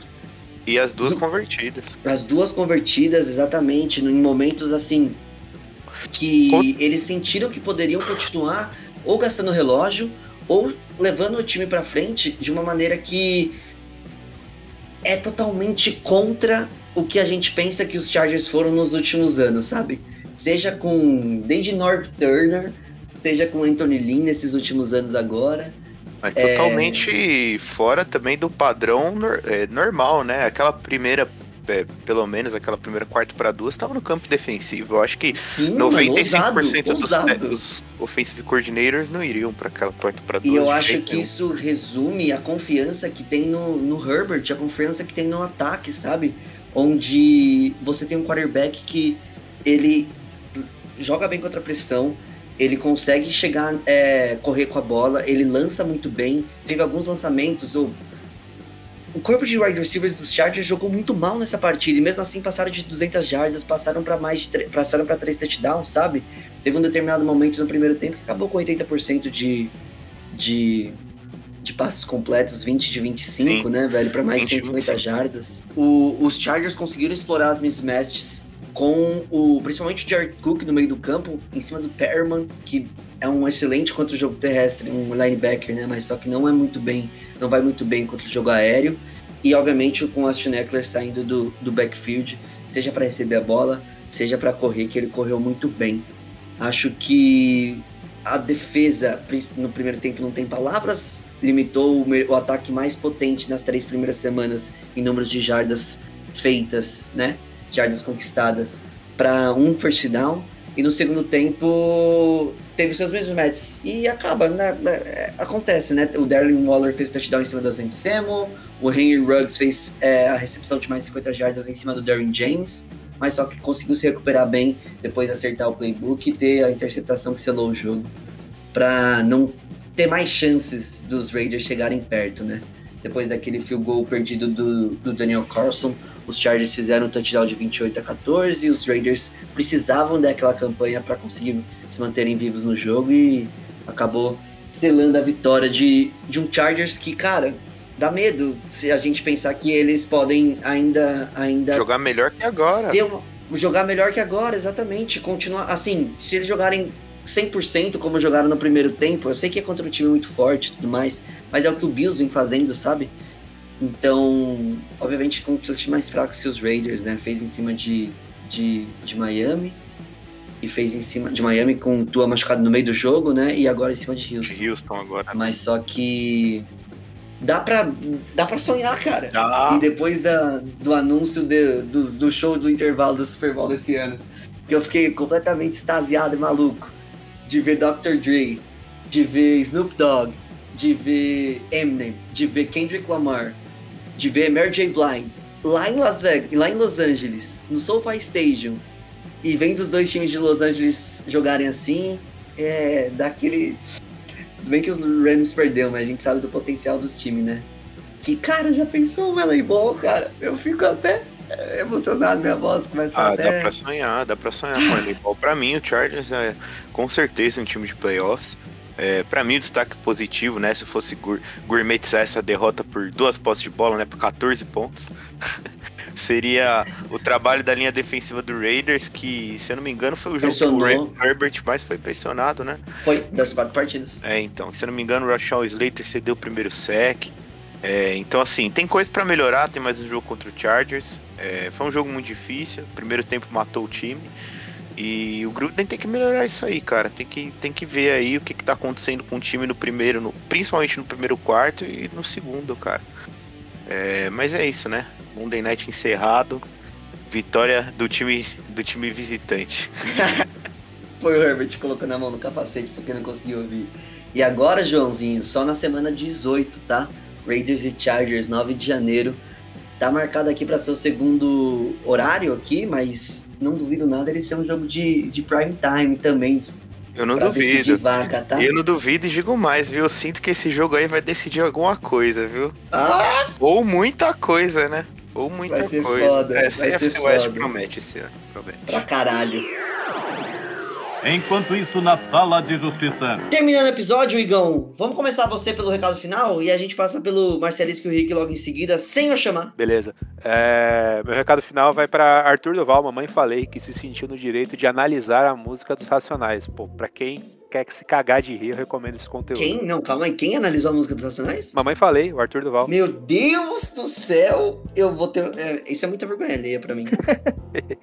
eu, eu, tô até. Eu tô até. Esse cara é uma vergonha alheia humana, né? É, eu tô até meio abatido pra dar meu tchau. Eu só vou desejar que.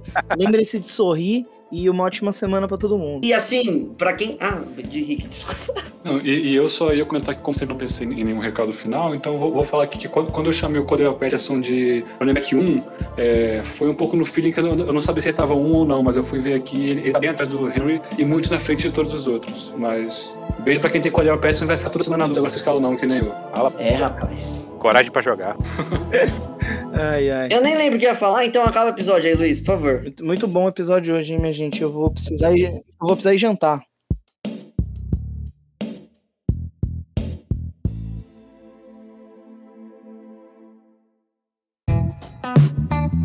Este podcast foi editado por Luiz Gonzalez.